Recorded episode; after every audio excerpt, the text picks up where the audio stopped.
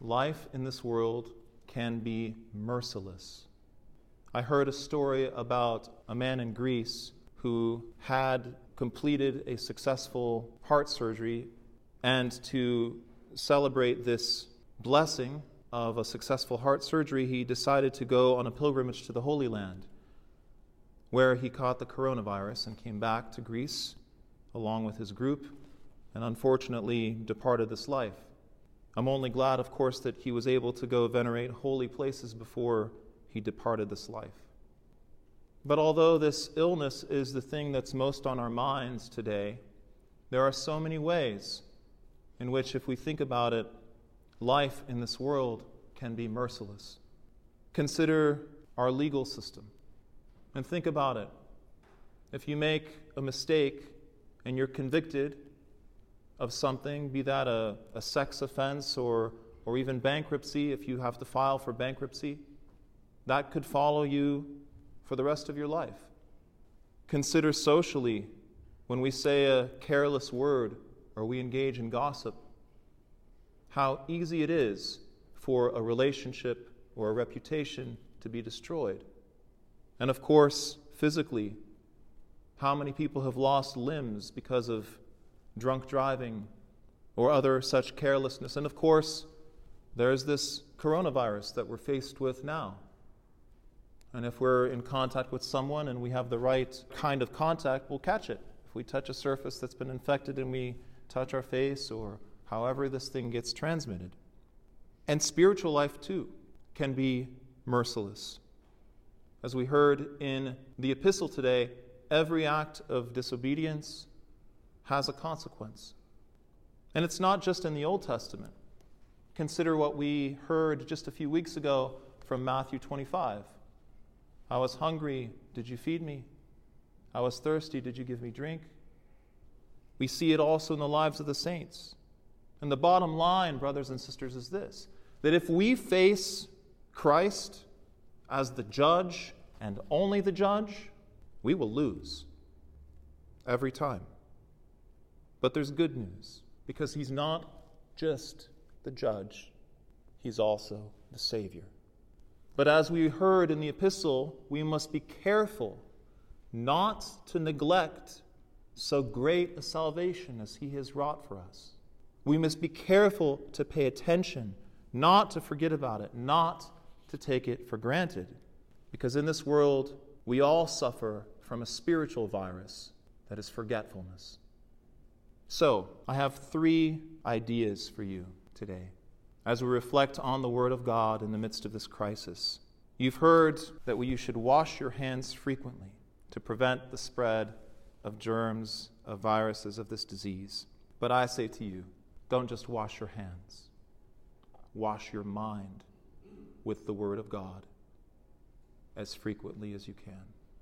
Wash your heart with the sacrament of confession. The reason that we have to get a flu vaccine every year is because the virus changes every year and the antibody levels in our bodies decrease. And we're fooling ourselves if we think that we're going to remember everything in the Word of God all the time. We have to constantly wash our minds and hearts with the Word of God, just as we heard in the marriage service we hear that Christ cleanses and sanctifies his church by washing of water with the word. That's in the epistle in our marriage service.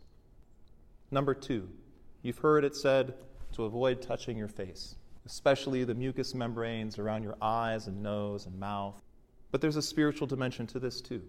Be careful what you allow into your eyes and your ears and your mouth.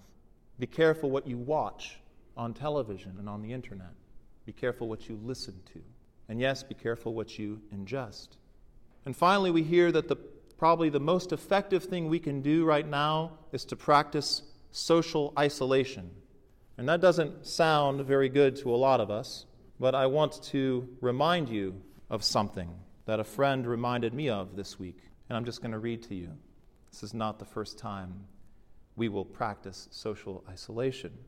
For I will pass through the land of Egypt on that night, and will strike all the firstborn in the land of Egypt, both man and beast. And against all the gods of Egypt I will execute vengeance. I am the Lord. Now the blood shall be a sign for you on the houses where you are, and when I see the blood, I will pass over you, and the plague shall not be on you to destroy you when I strike the land of Egypt.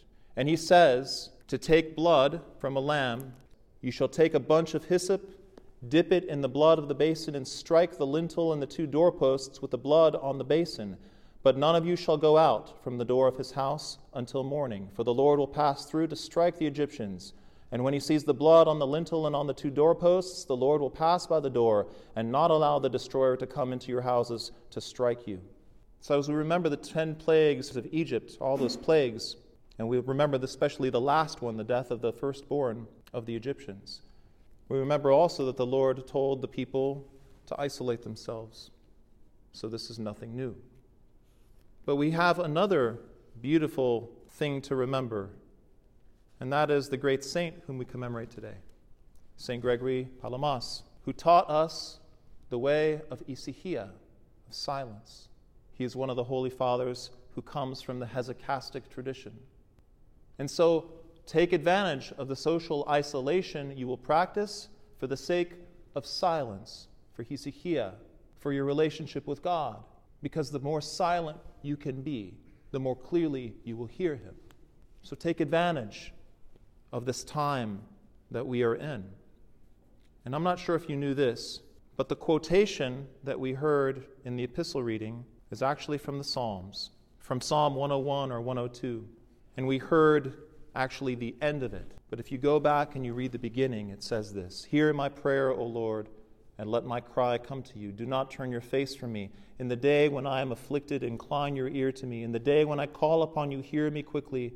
For my days vanished like smoke, and my bones burned up like firewood. I was cut down like grass, and my heart became withered, for I forgot to eat my bread. It's a psalm of affliction. So the Lord sees us in our affliction. And as we do our best to practice good health practices in the midst of this crisis, my hope is this that not only will we slow the advance of this new virus, but we will spread something else instead faith and hope and love, inspired by the one in whom we believe, both Savior and Judge.